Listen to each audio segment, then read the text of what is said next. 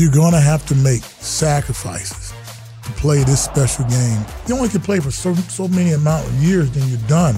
But those great memories that you have from it, I mean, I always cherish that. I, I don't think the LSU corner Stingley's going to be there. I do not believe Oregon uh, edge guy Thibodeaux's going to be there. It all adds up to What is going on? Welcome to episode number 141 of the Minnesota Vikings podcast. My name is Gabe Henderson alongside Jay Nelson. Tatum Everett cannot be here because Jay, she has more important things to do, like being in Vegas at the I- 2022 I NFL draft. 100% endorse her ability to go to Las Vegas. I think that's going to be an amazing experience this weekend coming up here for the draft Yep.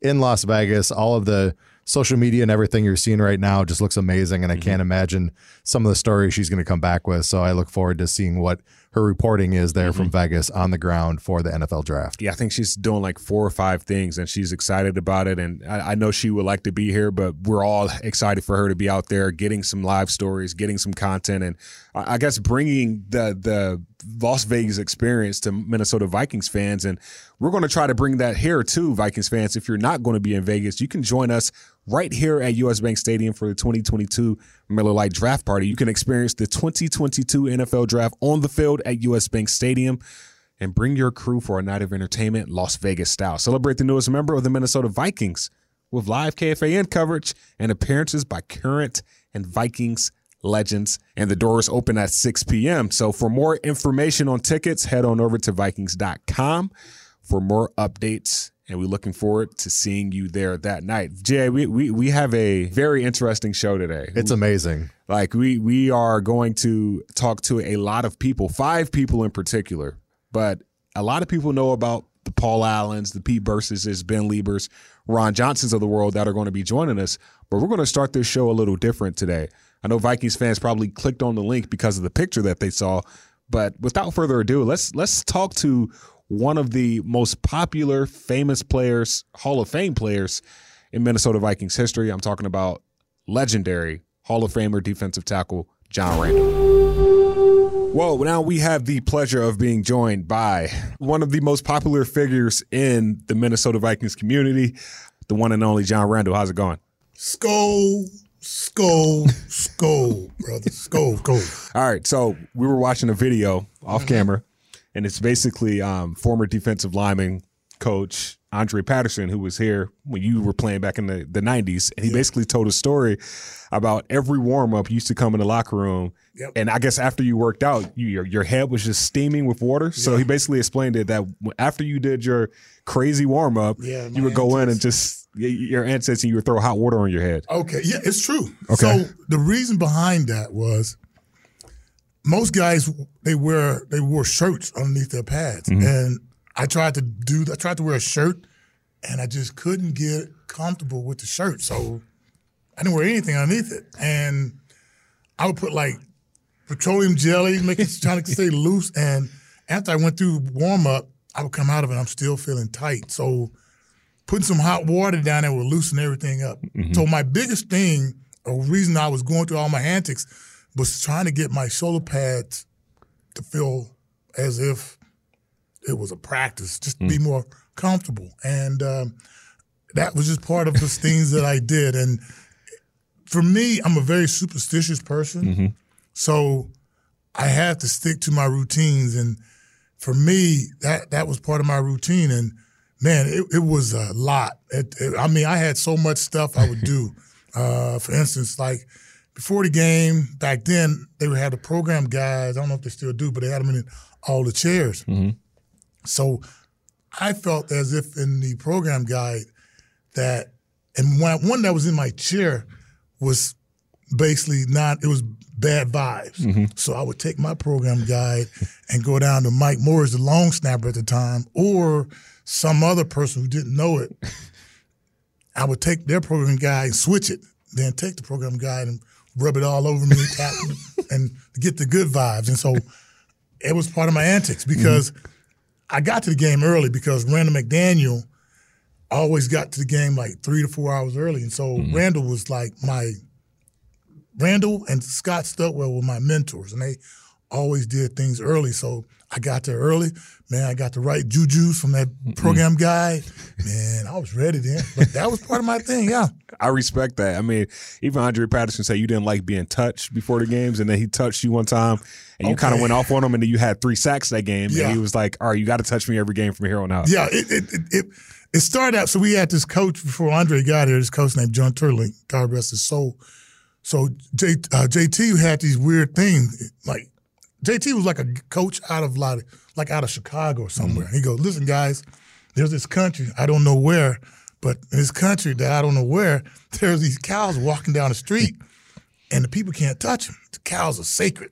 He goes, "These people are starving, man. They are got their bellies out, whatever, but these cows walk down the street, and these cows are sacred." Mm. He said, "You, you can't touch them." we have to think of ourselves as sacred cows. So when for the game, no one can touch you. Don't let mm. anyone, because they're trying to take your soul. So that was part of our antics. And so we we all went there. And throughout the week of practice, someone would come up to you trying to take your yeah, touch you and take your soul. So that was our thing, man. John, I, I, like th- these stories are just second to none, and the fact that you were able to turn it on, turn it off, and still be a great, I mean, one of the best defensive linemen in the history of the league. How did you balance that out with, you know, being the student of the game that you are too?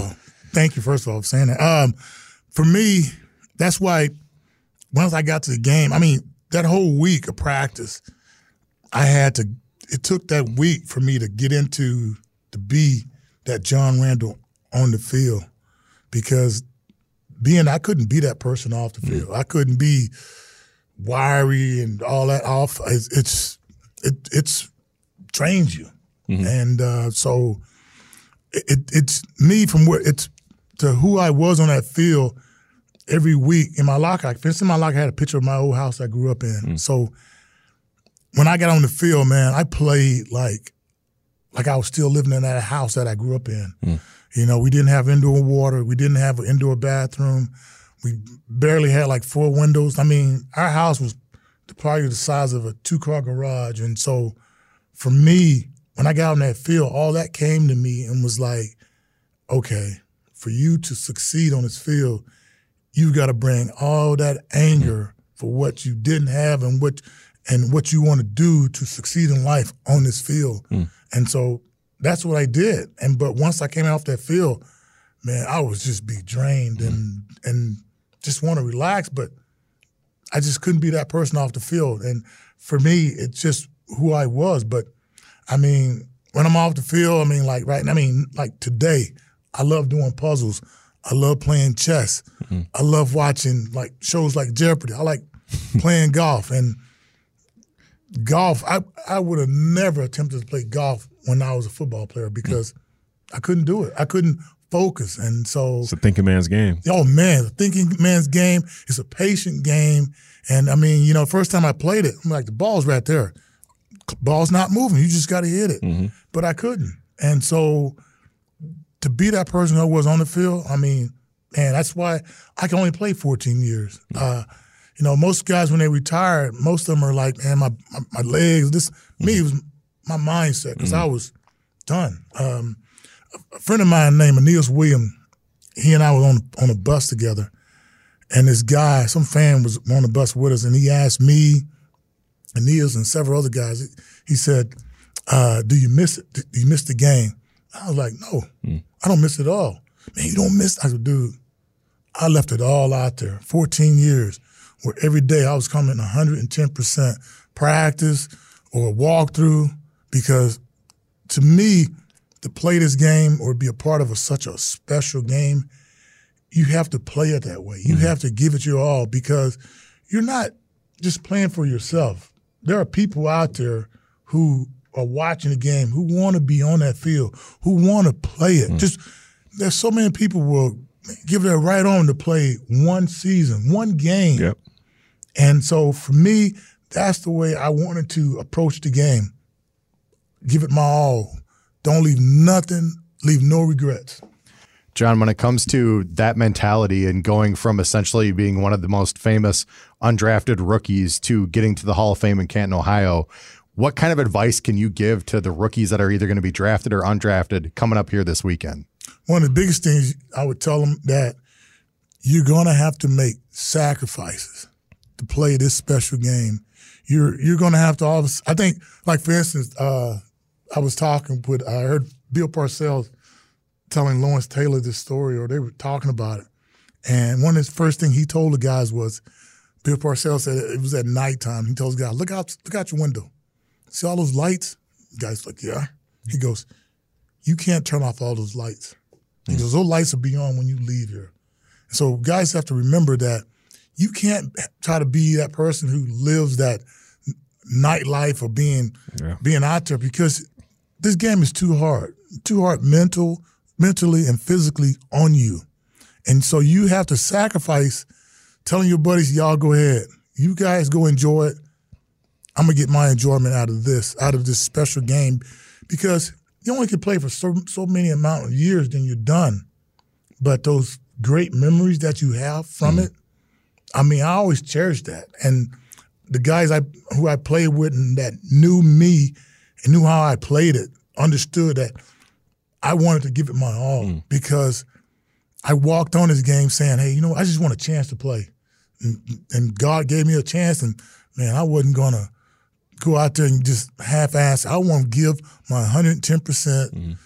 you know, for the Vikings or Seattle I played for, but it was all about that. And so I tell guys coming in this game, man, come into it and realize that it's an honor and a privilege to play such a wonderful game that means so much to so many people, hmm. and to remember that that the little things that you might think that are important, they are important about this game. Is that something too that as you get older as a veteran playing the game or even after it that you realize is so so special about it because once the physical is gone the mental is Yeah. the thing that can keep you there Yeah.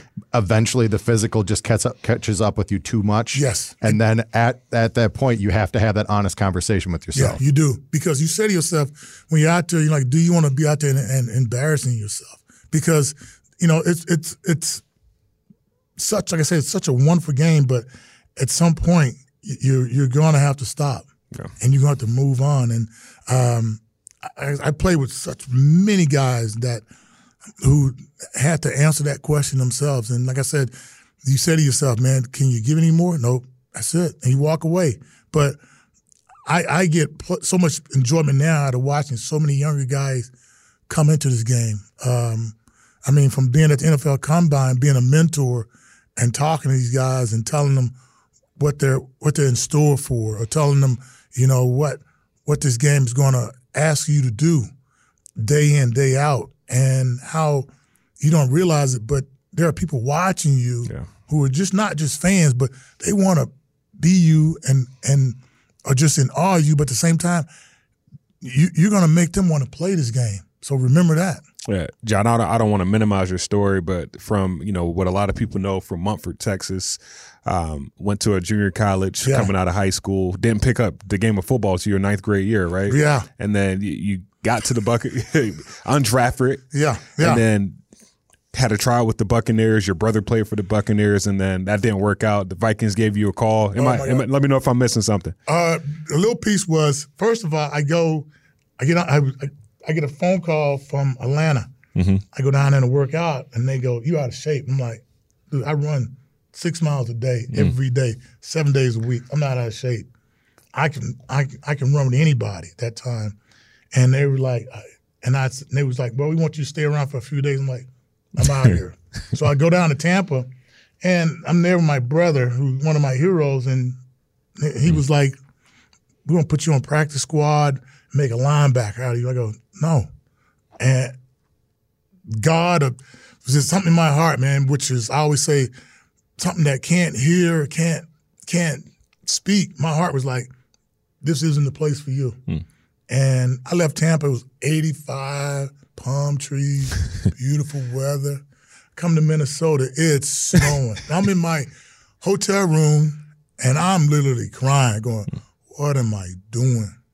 But I and actually the next day when I got to came to practice, and they thought I was a linebacker, that actually uh, put more doubt in my head. But I tell you what, coming here, man, I, I, I won the lottery. Um, the best place, I mean, the best place I could possibly want to play at was here in Minnesota. And um, from Frank Gilliam, Jerry Reichow, Jerry Burns, oh my God, Tom Moore, all those guys, I mean, all those guys, Scott Studwell, how they all played a part into me. Um, Scott Studwell, I never forget the first time I come to practice, man. I I got to practice at about six forty-five. Studwell sitting in the hallway, legs crossed like he always is, has leg crossed, sipping a cup of coffee. Where the hell you been at? And from that point on, I was here every morning at six a.m. Oh wow. And but it was some of the, the things. I mean, it was just mm-hmm. this organization was like, for instance, one of the coolest things that not a lot of people remember this was my rookie year. The Vikings, when we was on the sideline, you you didn't the antics that I used to do mm-hmm. before I first got here. You didn't do that. Everybody took their helmet. You took your chin strap and you put it underneath by your earpiece, ear pad. You folded it under, and you held your helmet underneath your your, your armpit.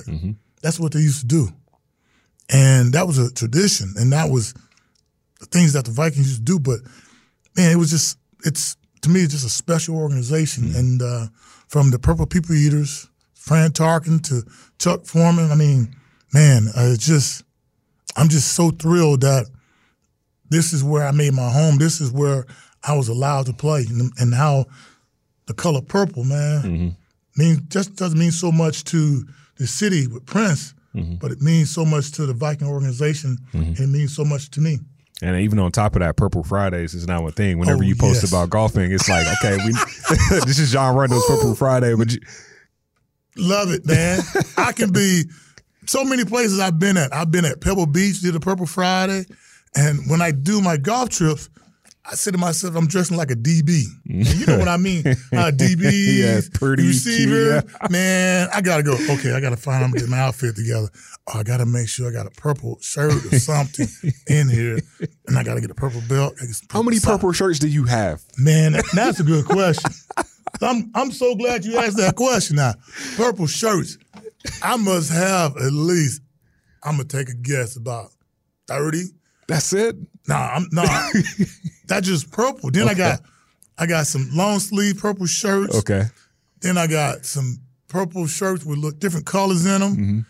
Uh, I mean, it's and what's this one company just sent me some more swing juice or something like that. Yeah. Man, I it's probably more than that. My wife kind of looks at me sometimes like, "What are you doing?"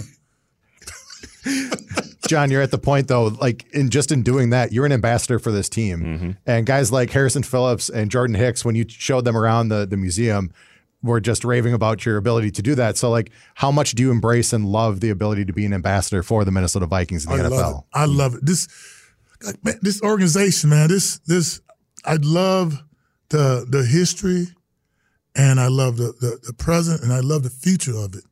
And I think, I, especially our future, we're in. The, I think we're in the right hands, and I'm so honored to be a part of it. And um, I mean, God, it's just, I love living here in the Twin Cities, and man, like for instance, people ask me all the time why do you live in Minnesota? You from Texas? I go, for the love of it, man. You love that place? I said, hey, there could be a lot of places I could be at, but I go, this place right here, coming into it, it wasn't just a job. This is home to me, and mm. my family's from here. My God, I know everybody around from the mailman, postman, gas station, Culver's, everything. And and I've been here so long, I just I can relate to everything around here. Four seasons. I mean, that's no better time to play mm. golf in Minnesota mm. when when the leaves turn brown. But yeah, it's it's it's just an honor to to be uh, associated with this organization that I think has done so much, and just not for just for a guy playing it. I think for our fans, and just so much for the Twin Cities. Hmm. All right, John. I, I've always wanted to ask you this question. I asked Steve Uh-oh. Hutchinson this question. If you had field passes to any of your Vikings games, what game would it be? Oh man, which one? Which one? Man, you know it's one to be 1998, man. man, if I could do one game over, that'd be that game right there. Okay. Oh my! But if you God. had to just watch one game as a fan because it Oh. was that good. I had to watch a game Yeah. that was that good. Any of the games that you ever played in? Because Oh I know that God. '98 game. If you had to do it all over again, you play would change all over, it. but a game to watch. Yeah. Oh my God. Um, that's a good question. It probably would be, um, Win, lose, or draw. yeah, it'd probably be uh, my first game Mm. because if I could go to that, go to that game, and I could talk to myself, things I would tell myself to like be because my first game I was nervous as can be. You know, I was a kid from a town of of, of 150 people, and you put me in the Twin Cities. I'm in an NFL stadium, mm. and man, I was like a fish out of water. Mm. Then I was vulnerable. I was like like a kid you just dropped in New York City, mm-hmm.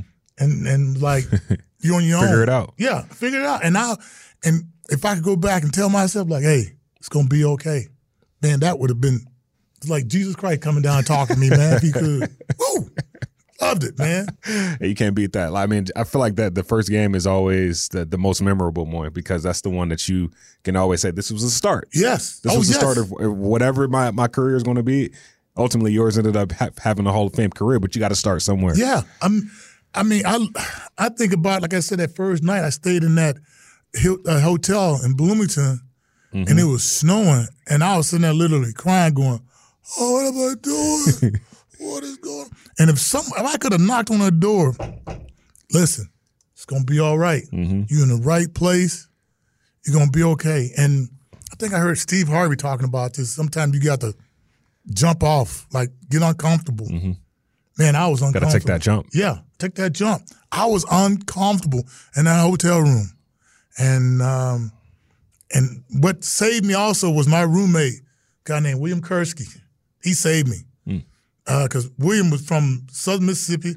He went to the same school as Brett Favre, and uh, the first road trip, I think we were played on Monday Night Football. That I was already nervous, but funny. This is funny. So I got to tell you this funny story. So William we're in the room. He goes, uh, "Man, somebody's gonna call the room looking for me." I'm like, "All right." So the phone rings. I pick it up. I'm like, "Who is it?" I'm looking for Bug. I'm like, "What? You looking for a bug?" I'm looking for Bug. I hang up the phone, and then William goes, "Well, who was it? Man, somebody looking for a bug." Man, that's me. He goes, "That was Pig." I go, "What? That was Pig." What was he want? I said, He's, "Somebody's in the lobby."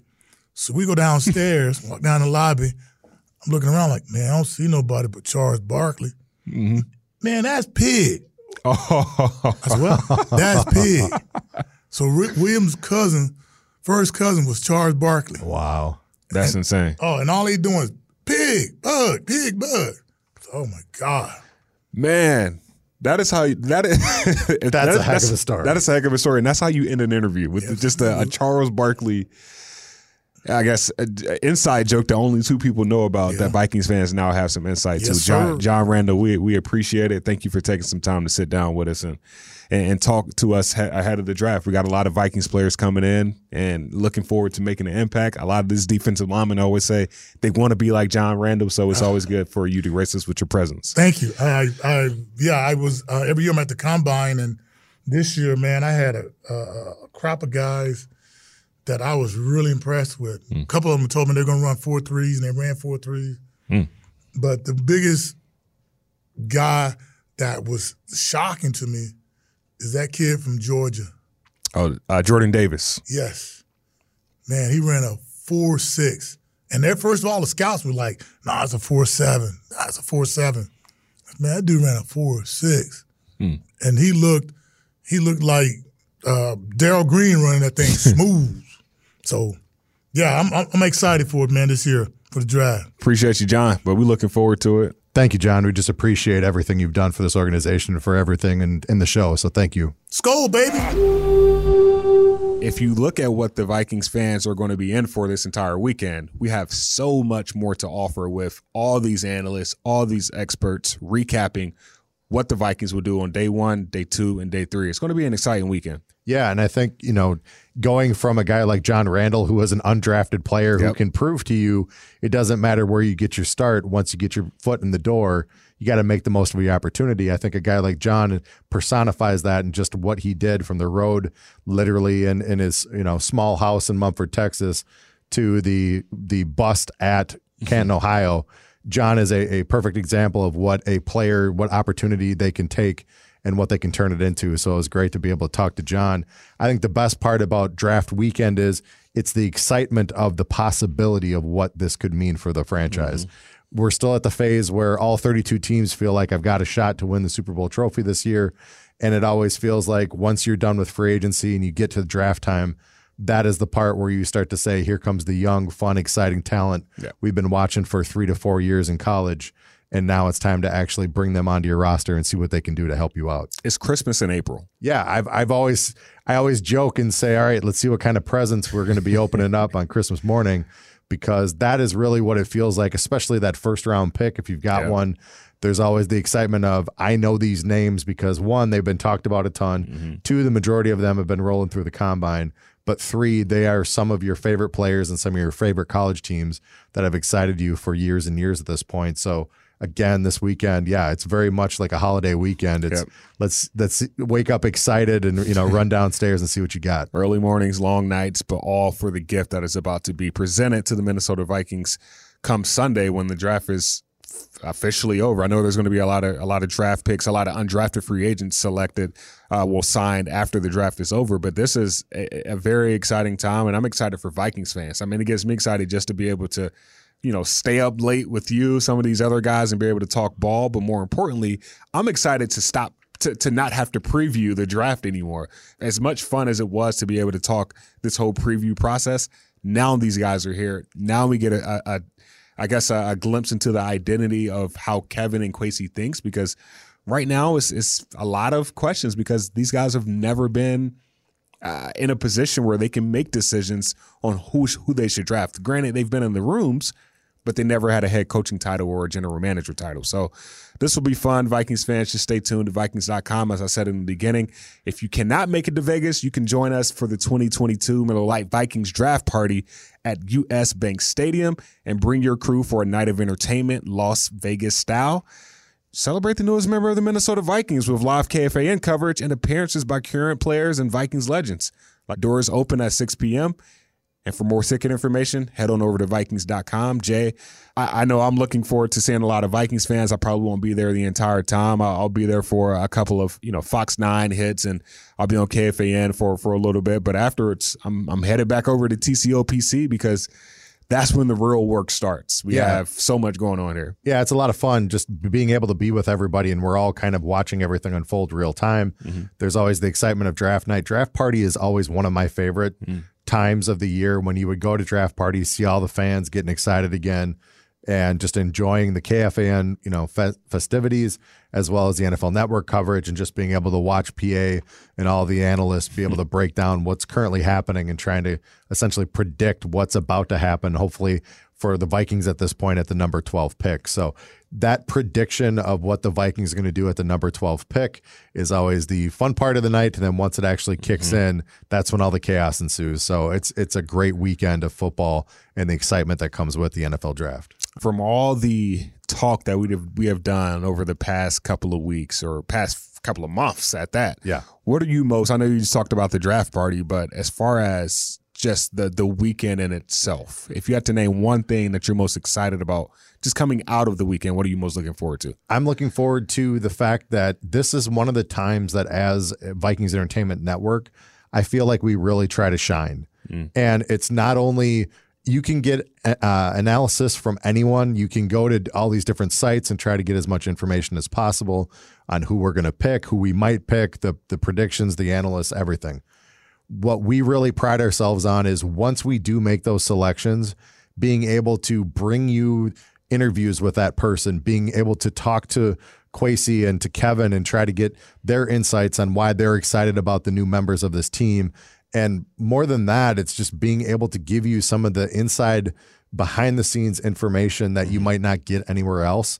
So I'm always excited and usually exhausted on Sunday because it's, you know, long days, long nights, but it's also the excitement that comes with it. And it's always worth it when you see the fans getting excited over uh, social media hits and tweets and podcasts and everything else that we're doing in the end, when the fans are excited about what's happening with this team, we always feel like it's it's well worth it. It is going to be well worth it, and these this is this will be my first normal draft. I guess last year's draft was semi-normal, but we are still. I guess we were in still studio. weird. Yeah, it was still weird. So I'm just excited just to to be around good people all working towards a common goal from the business perspective to see these guys that are going to get selected look as well as they can before they get on the field. And you know, when they get on the field, that's when it's go time. That's when our job really starts. So hopefully when they get here, it won't be as cold in Minnesota anymore because I feel like this entire offseason has just been Oh, cold, it's been- raining, and It's windy. been miserable. I, I think you know one thing that's going to be fun for you to see too here is as the years go on and you you see the people come in as rookies and kind of bright eyed and like you mm-hmm. know like oh man what's going on here, and then to see them grow as people and to see that development that was always one of the things that I really enjoyed. My I've said it before. My very first draft that I was a part of. I had to go up and film on the stage at draft party at, at the old Winter Park, mm-hmm. and that was the draft that we picked Adrian Peterson. So I, Oh, wow. I was working for the organization for a month, Yep. and then we selected Adrian Peterson, Only the greatest running back in Vikings and that was history. and so then of course in my mind I'm like, oh god, don't screw this up, you know, don't screw up the shot. But the better part was being behind the scenes and at the time having Greg Coleman and Ben Leber and some some of those guys standing there behind the stage and we're watching the draft happen and you're watching the picks go and we're trying to predict and all of a sudden, you know, Arizona picks the uh, the the lineman and our eyes got big and we're like and and they just literally went, "Oh, this is happening." You know, like this is going to happen. Again, the excitement of the chaos of the draft of the unpredictability and then the ability to see what kind of top tier talent you can get. It's just so much fun and drama on that draft weekend. It's a lot of a lot of fun to watch. Yeah, fun weekend ahead. Vikings fans, stay tuned. I know we've had a lot of podcasts in the past couple of weeks, but I feel like the numbers are going to continue to stay high because fans love the, this kind of energy just going towards uh, a, a new a new era for Vikings football, and I think that is why we've seen. Um, such excitement around this building, such such excitement on Twitter, such excitement outside of this building. So now it's go time. It's go time. And and the best part for me now is this is where all of your kind of final predictions start to happen, Yeah. right? So this is the best part of all right, let's put some pen to paper here and see what we got and see what people really think is going to happen this weekend. So the, the great part for us is we have some really great analysts and people that we work with and there's a lot of really fun things that we've been able to do with them, but one of the best is always all right, put some pen to paper and Yeah. see what you guys think. And so we made sure that right here before the draft on the what 48 hours to go mm-hmm. window we're at the point where they have to make their predictions And full disclaimer, all of these opinions are not opinions of the Minnesota Vikings. The Minnesota Vikings just allow us to have this platform to be able to provide fans with insight and perspective, which makes this podcast entertaining and exciting for the fans. So, voice of the Vikings, Paul Allen, Ben Leber, Ron Johnson, and Pete Bercich. And we'll start things off with the guy that I just named last, Mr. Pete Bercich. Now we move to the portion of the Minnesota Vikings draft preview podcast where we ask a couple of our analysts what do they think the Vikings should do with the 12 overall pick. And I'm going to start with uh, a, very good friend of mine, and probably he probably wouldn't say the same for me, but a guy that I look to for advice and look to for a, a lot of um, in-game conversation, even though he is talking on the mic. I guess analyzing the game. I'm talking about Vik, former Vikings linebacker, former Vikings coach, now the Vikings radio analyst, Pete Bercich. Pete, how's it going? It's good. Now, Gabe, you got to be honest. You usually turn to me for a writing utensil because for some reason you're, you know, 30 some games in a booth, you just sometimes forget to bring a pen. I'm sorry, most of the time. don't worry pete there's two of them laying on the table in front of him right now i, I make sure there's ample here in the room right. Yeah. But yeah, exactly. It's just for some reason when he goes up in the booth, yeah, he just doesn't have, there's no, there's no room, Jay, in those fancy, you know, suits and stuff for a pen. Hey, you got to look like good. You can't have pocket. lines in them. You got to exactly. look good. See, Jay, Jay, right. Jay is looking out for the team here, in which we need to talk more about the team because this Vikings team is selecting right now 12th overall in the draft. And like Kwesi said earlier this week, if you were selecting 12, you have to know 12 names off the top of your head that you could select. And the Vikings, they have a plan for who they want to select. But Pete, if you were the GM and you were selecting Yeah. the 12th overall pick for the Vikings, who would you pick and why? Well, I mean, if you want, you know, if you want names, you know, Derek Stingley Jr. is definitely a guy who not only is checks a number of boxes in that in that respect, he's worthy of that pick, I would think. And you know, unless there's something about him I don't know, which could very well be. Hmm. Um, and at the same time, you know, there's a few positions on this team where uh, a number 12 pick is is going to be an immediate starter. One of which is cornerback. Mhm. Uh, another one's safety. You know, another one is uh, interior defensive tackle because we need three, not just two. You can play a four man front, but Yeah. um, Donatell likes to also play with five men up front. Um, and I also think an edge rusher may not start on first and second down, um, but you got to give Za'Darius Smith and you know and every, and Danielle Hunter a break. And I think uh, Za'Darius Smith is a much more effective pass rusher. Uh, well, I know I'd argue this point with anybody, but he's a much much more effective interior pass rusher on third downs than he is from the edge. So I think that you know that position would fill a need as well. And then maybe you know maybe right guard, but you know right guard is there is there a pick in this draft that's a guard that should be top twelve overall? You know I don't think so. So looking at it from from those things, Stingley makes you know a lot of sense, and the other ones would would as well. Kyle Hamilton, I've seen him. You you see him on boards everywhere from one to 14 It's Mhm. like, okay, can we, you know, can we figure this thing out? and then uh, Jermaine Johnson, outside linebacker from uh, you know from Florida State. I think he's he's an explosive player, and I think that's kind of the thing, the physicality of it that isn't always. You know, you look at the Bears back when Donatell was there, and you look at the Broncos, and you know he talks about being physical and setting the edge. You know, what does that mean, right? What does that mean? That just means that no tight end is going to be able to block one of our outside linebackers. It's just it's just not not not the case. Even two of them, I mean, they need to be able to hold up and set the edge and not be pushed outside. It makes all those gaps you're trying to defend bigger. Mm. So you got to have someone out there who's who's violent and who's physical. And I think Johnson, you know, is that guy as well. He's very strong, um, very physical.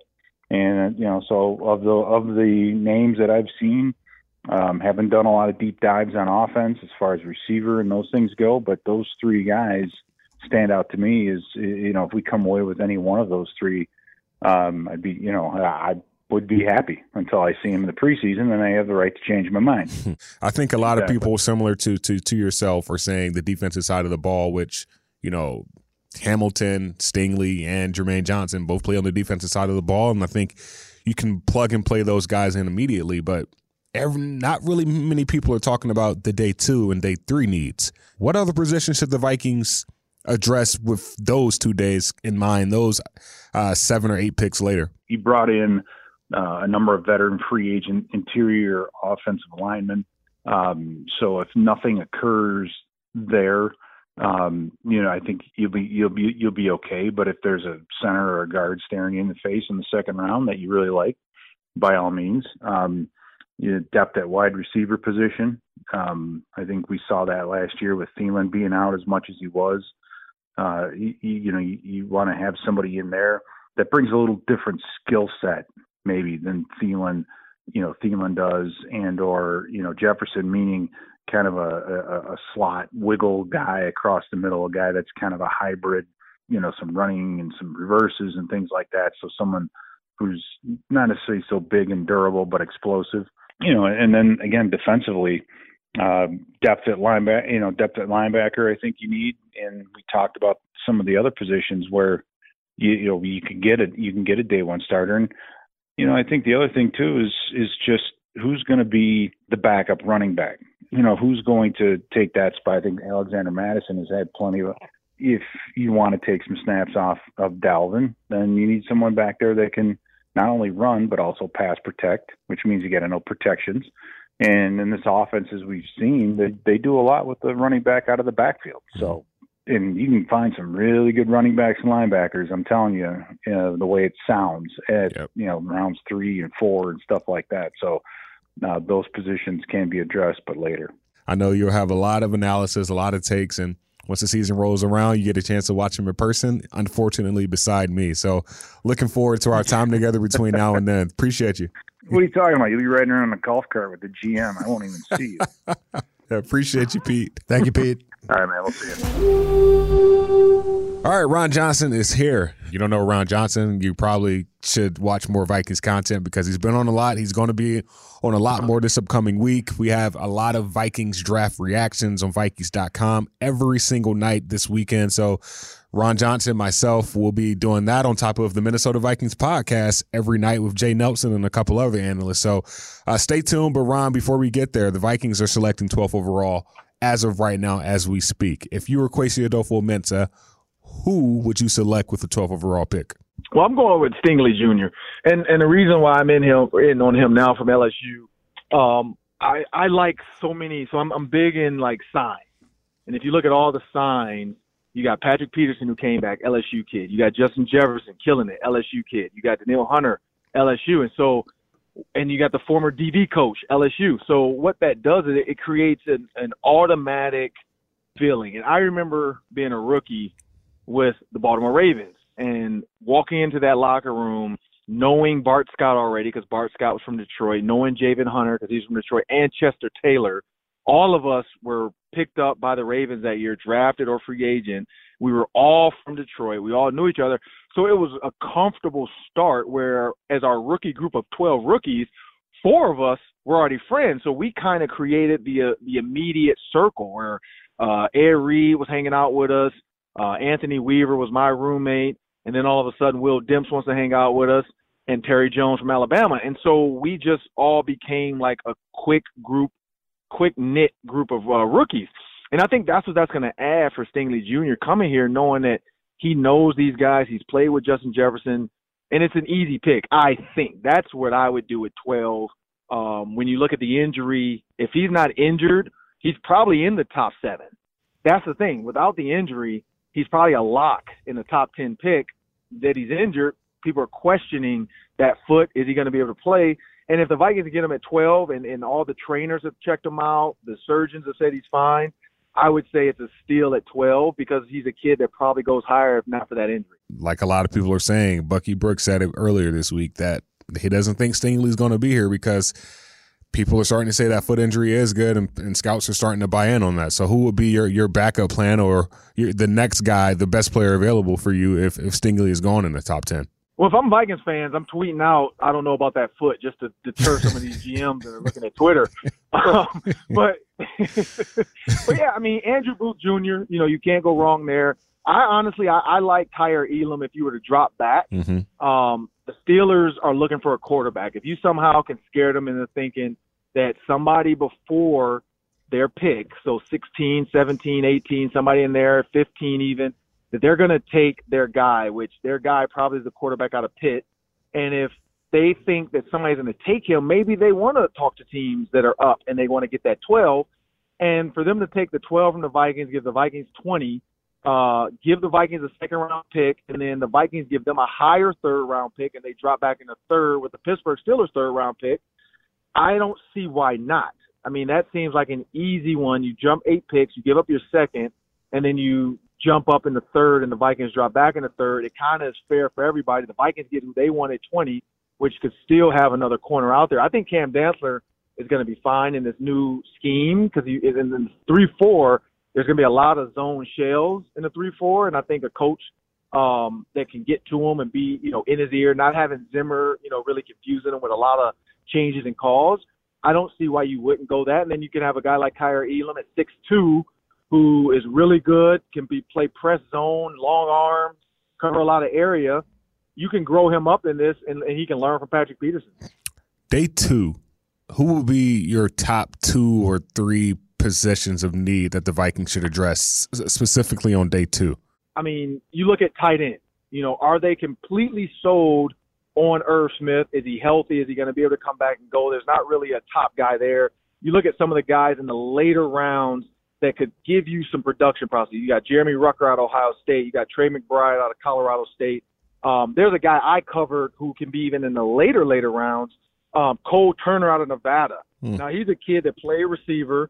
He, you know, wasn't fast enough to play receiver. Six six, two forty six basketball player. Just learning how to play tight end like the last three years.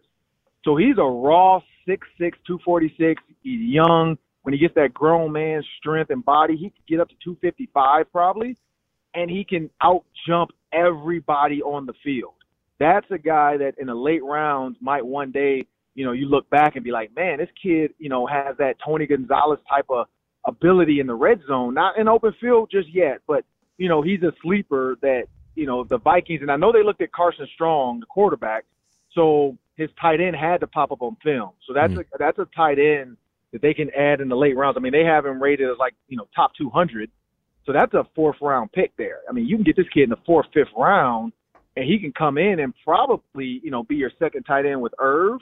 Uh, the only difference though, he's not a blocker, so you're getting another pass receiving tight end. Um, and that's gonna be the question with Trey McBride, Jeremy Ruckert. Those are more your blocking tight ends at both, you know, at 250, 6'4", 6'5". Uh, I know they brought in the kid from from the Rams, uh, but you know, I don't know if, if they think he's the guy or is he the blocker? Is that is they are they bringing that guy in because he's going to be a blocking tight end? Irv's going to be your passing tight end. You add another one because who knows down the road what's going to happen with Dalvin Cook, and if this becomes less of a running back team and more of a true Rams team where you just go get any running back out there that can give you 15, 20 carries. Yeah, I know a lot of people are saying, you know, just address the offensive side of the ball and then just outscore everybody to, to hell with what the defense looks like. So we'll see what the Vikings do there. But Ron, appreciate your time today. Uh, Vikings fans, stay tuned. You will be seeing a lot of Ron and his takes all weekend this upcoming week. Yeah, appreciate it. All right, now it's a pleasure being joined by a guy who has been losing hair the past two days because of his two mock drafts that has him going crazy. I'm talking about former Vikings linebacker Ben Leber, a good friend of mine, a good friend of the show. And Ben, I mean, the Vikings right now have the 12th overall pick, and I, I, got off of social media the past couple of days as far as like reading it because everything's smoky mirrors right now. I know you have still been on social media. So, right now, with the 12th overall pick, what has you losing your hair, and who would you select? Well, first of all, Gabe, how would you know if I'm active on social media if you didn't if you haven't been on social media? I have uh, a, I have people who knows people who has tw- who have Twitter accounts. Okay. He's going Twitter okay. adjacent, Ben. Twitter adjacent. Twitter by proxy. Twitter by proxy. I love it. He's not doing it, but he just pokes at somebody sitting next to him, saying, "Now what? You know, yeah. refresh, refresh." What's Twitter saying now? I gotta be off Twitter. yeah, don't tell me, but um, tell me. Oh my gosh, you guys, it's been killing me because for this whole time I've just been a very much an innocent bystander watching everybody else do mock drafts and just sort of analyzing their analysis and like, oh, okay, that makes sense. That guy could be there. Either yay, either yay or nay, their pick for the Vikings. Well, you know, lately I've actually put some pen to paper, put some thought to it, and said, all right, I understand what everybody else is kind of thinking, but this is kind of what makes sense to me in the draft, and this is why I think that I these, these mock drafts are going to go the way I think it's going to go, thus leaving me, me with a ton of options for the Vikings at pick 12. So I, I mean, I could see us going anywhere from one of the one of the top three receivers, mm-hmm. um, which has picked up a lot of steam lately and does make a lot of sense looking long term down the road and what this offense is going to look like with three receiver sets most of the time.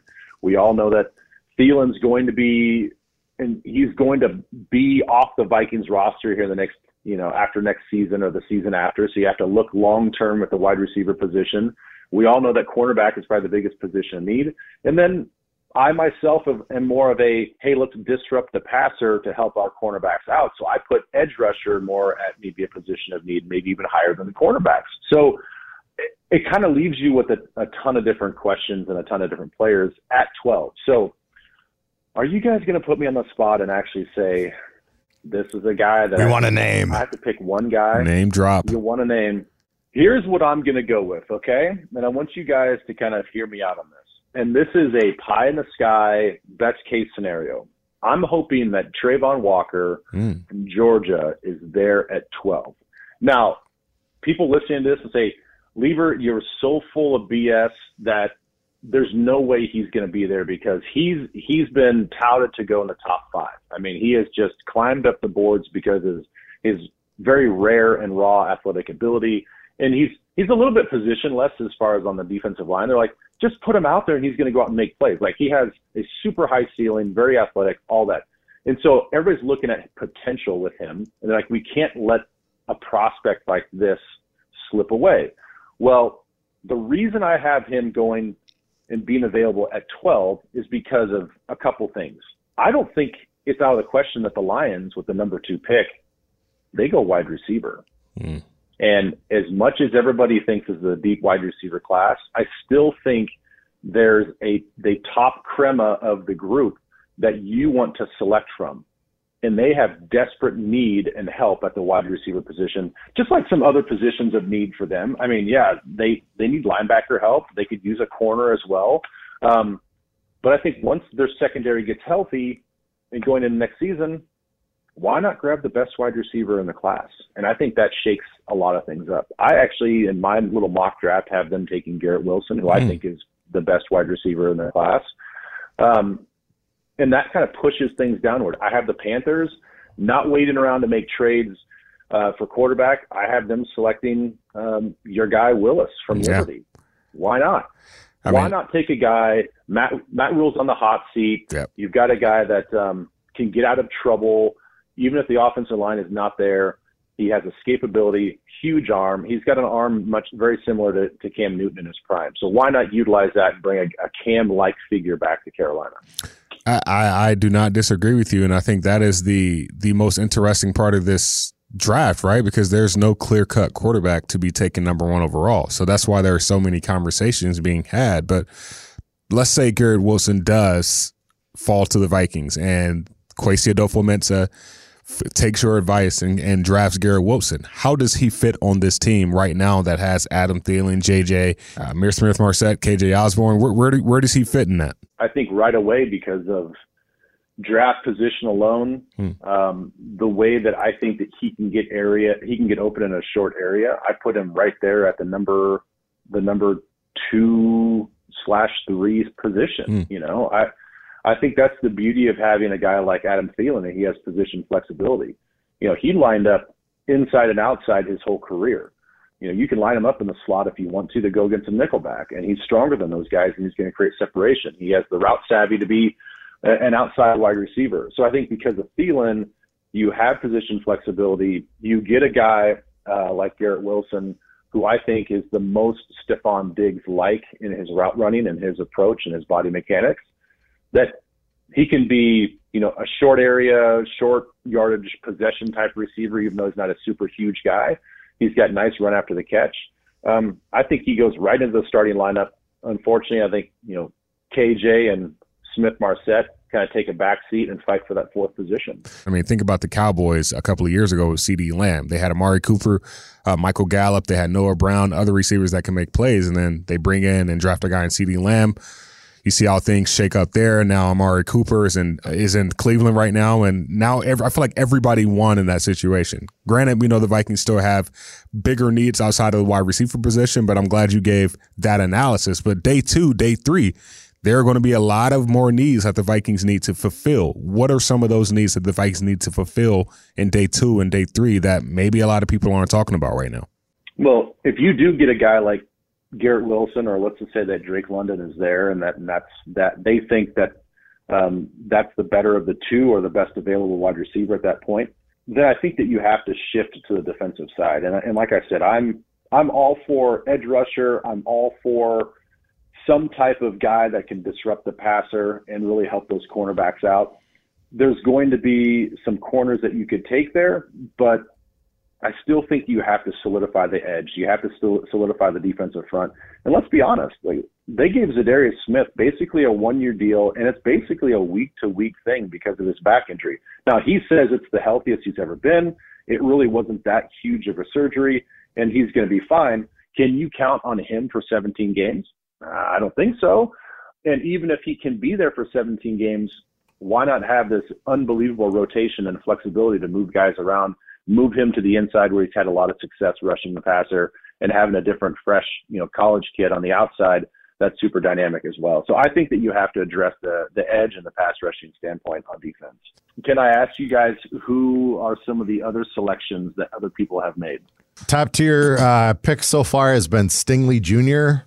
with a side piece Jordan of uh, Davis. of uh, Davis Hamilton and uh, potentially Jermaine Johnson in there. I, Wow, so I'm the only one that potentially has has Walker going there. huh? Yep. I, I've tra- I've changed my stance in the past like eight days, and I, I want us to get Garrett Wilson now. So that's why I was like all on board with you. Um, last week on this show, I was like all I'm still all in on Garrett Wilson. Like I don't think Stingley's going to be there personally.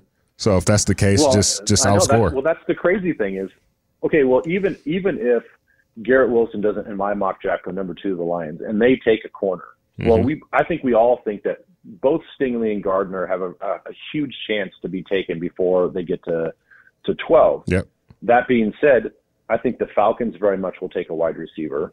So if they if they think that Garrett Wilson, even if one wide receiver is taken before us, then that leaves you with Jameson Williams, and that leaves you with Drake London. Yeah. Well, which one do you think is better? And if that's the case, then who else kind of fell in that reshuffling? And is that player better than than some of those wide receivers? I I think there could be three wide receivers taken before us. You know, Jet, the Jets taken a corner, the Jets taken uh, a wide receiver, and the Falcons also taken a wide receiver. Who's, who who knows? Yeah. And the and I think the biggest wild card in there is does one of those quarterbacks go as well? If that's the case, it keeps pushing those guys down. There has to be a team that wants to take that has to take a, a quarterback. I just I think there's Yeah. too um, there's too much writing on this to not take a chance at one of these quarterbacks, and I don't think there's going to be more than one. I think the Panthers right now have uh, they're sitting in the seat to take the top quarterback if they want, unless unless they truly have plans to make a, a draft day trade.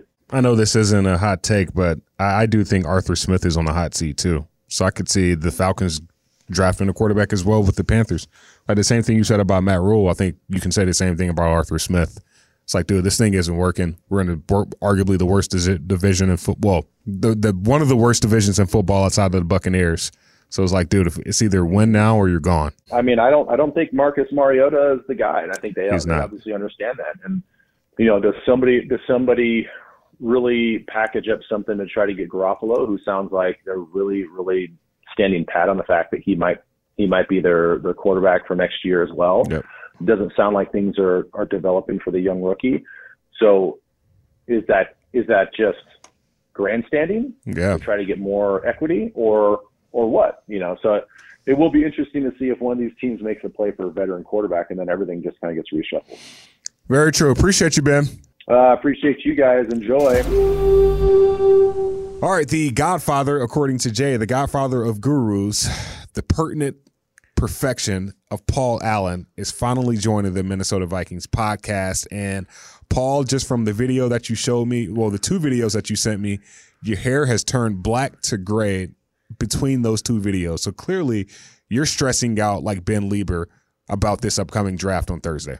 Well, I mean, first of all, dear friends, you you, were specifically directed to not share or talk about the videos I send you, but but that's okay. I thought that was between friends. Um, and being the play-by-play voice for the Minnesota Vikings for 20 years, your your hair will go from a shade of black to Michael McDonald white after some of these losses. So that's my lot in life, and I accept it. I can't believe we're not in love anymore, PA. uh, well, we're not in love anymore because you're sharing my videos with the public. I mean, come on, man. That's private stuff. I mean, it, it's when you have an eyebrow that is Velcro and it doubles as a mustache. That's between us. Well, I, I feel like when, when when you go on your nine to noon radio show on KFAN every morning, or the morning that I was there, and you tell them about the outfit that I sent you the night that Carolina played Kansas and lost, I feel like this is fair game. No, No, I understand. I mean, you wearing those uh, those baby blue Tar Heel jammies. That's about the cutest thing I've seen. You see, but um, recently on nine to noon, um, I ripped you a little bit, Gabe, uh, and the Vikings Entertainment Network, and and I mean, this, these are long-standing love affairs that I've had with with Jay Nelson, Curly Harris, Jordan Struck, and Allen, and so on and so on. But you know, Gabe's a little newer to the situation, and he's persistent, and he's just beating me down for my pick at twelve. And I'm like, the eagle hasn't landed, and how are you supposed to soar with eagles when you fly with turkeys? but the, the Vikings Entertainment Network is relentless, so they're pounding on the announcer for a prediction. I'll speak for everybody you just named. Gobble gobble. well, now you're voyaging with Vikings, and the Vikings have the 12th overall pick. And PA, if you were the GM of the Vikings, where's your mindset and who would you select? Well, if I was the GM of the Minnesota Vikings with that newfangled pay, I'd first probably move. Uh, then, secondly, I'd probably get a different car. Uh, then, thirdly, um, I would rub my temples and channel my inner great football mind. And I would say, okay, I, I don't think the LSU corner Stingley is going to be there. Um, I do not believe Oregon uh, edge guy Thibodeaux is going to be there.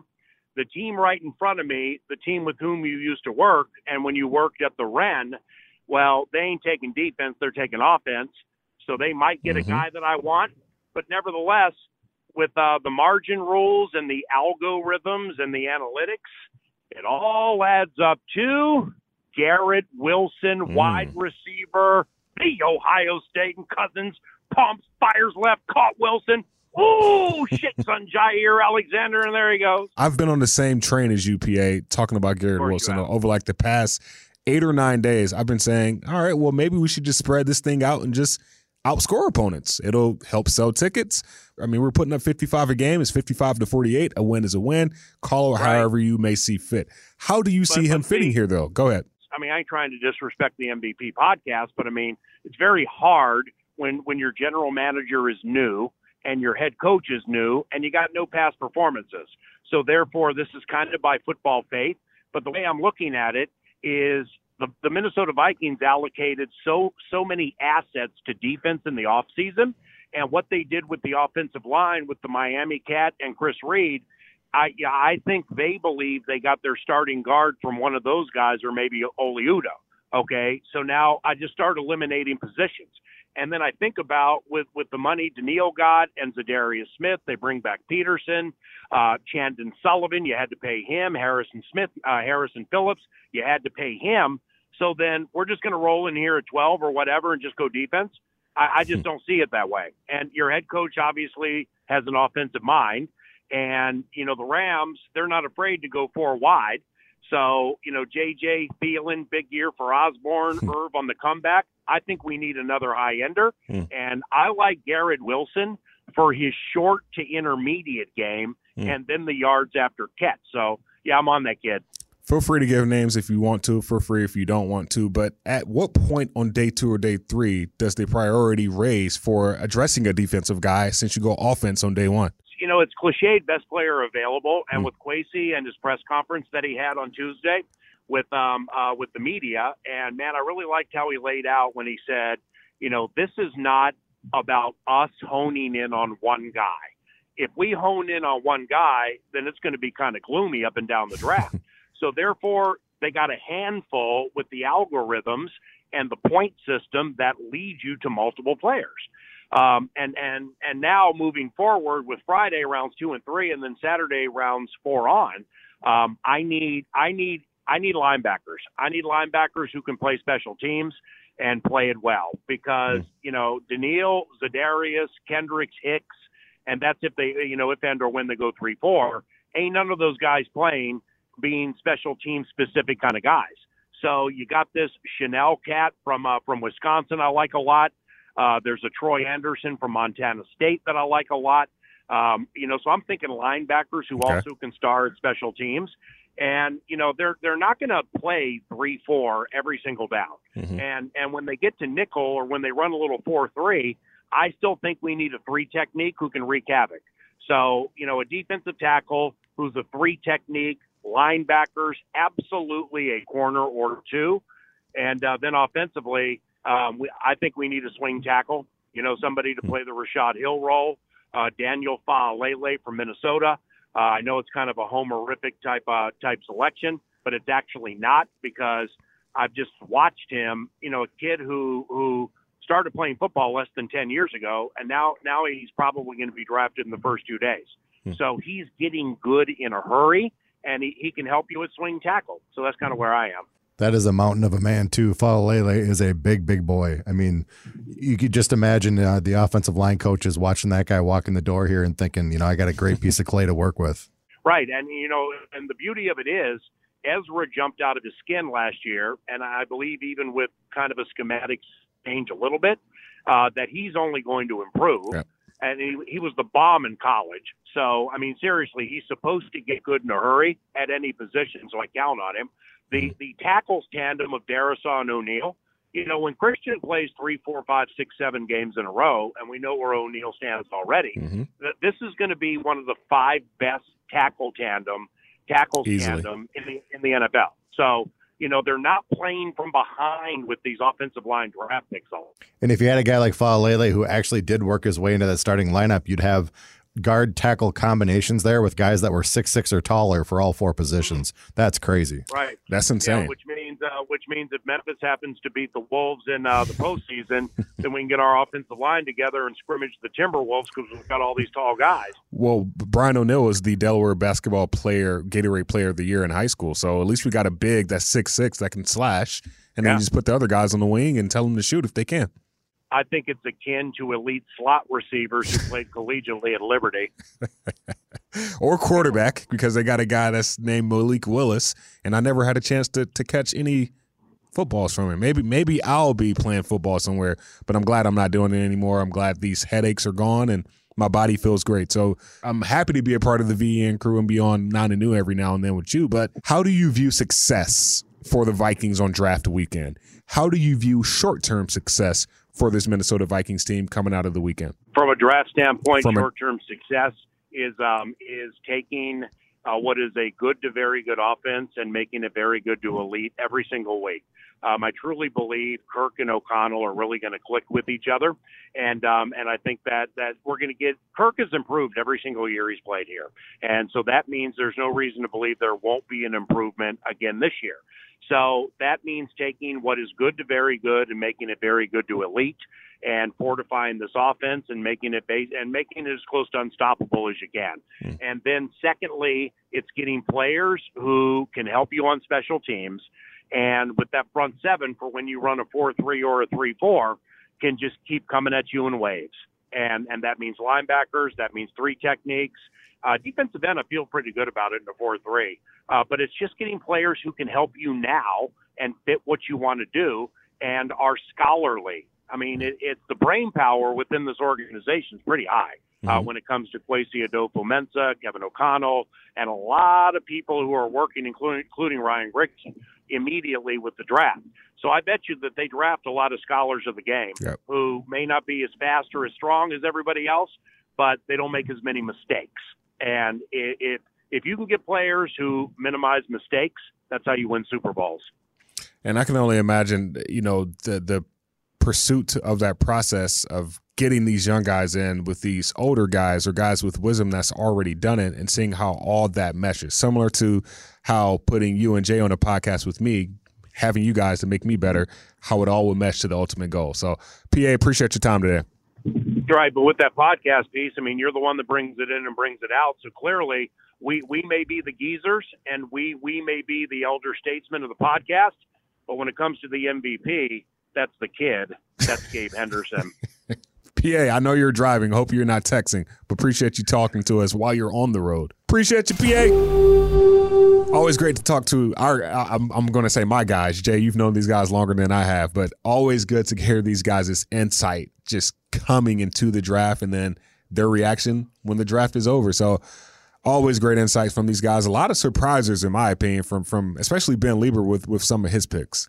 I think the thing about Leber's picks is you could tell just how much he's agonizing over all of this, just how how much time and effort, and, and he prides himself on being able to get it right. Yep. So I can't fault him for that. But but I think with all four of these guys, the thing that you really realize is there are some some top tier names that everyone wants to see or is talking about that they think is going to happen. Mm-hmm. And then again, kind of the the Adrian piece of the pie in the sky of what happens if a Travon Walker falls down that board and actually comes to you at 12. So the idea with all of these guys is basically it's their way of saying, I think this is going to happen, mm-hmm. but nobody has a real true idea what the heck is really going to happen this weekend. Um, those guys, I mean, they have they have great opinions, they have great insights, and like you said with Leber, he just wants to get it right. Like all these guys, they just want to get it right. But more importantly, they're they're they're excited just like we are. They're all going through the exact same thing that we are and the listeners are Yep. of just trying to read the tea leaves as much as possible. Mm.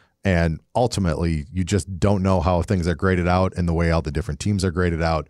But in the end, everyone wants to see their team get better on draft weekend, being able to pick some top tier blue chip talent. 48 hours and ticking to go before the newest member of the Minnesota Vikings would get selected in Las Vegas by Roger Goodell. Vikings fans, stay tuned. We will have a podcast Thursday night following the draft. So, looking forward to waking up with you guys and staying up late with you guys. In the meantime, for Jay Nelson, Paul Allen, Pete Bercich, Ben Leber, Ron Johnson, and the Hall of Famer John Randle, and for Tatum Everett, who's in Vegas right now, my name is Gabe Henderson. Thank you again for listening to another edition of the Minnesota Vikings podcast.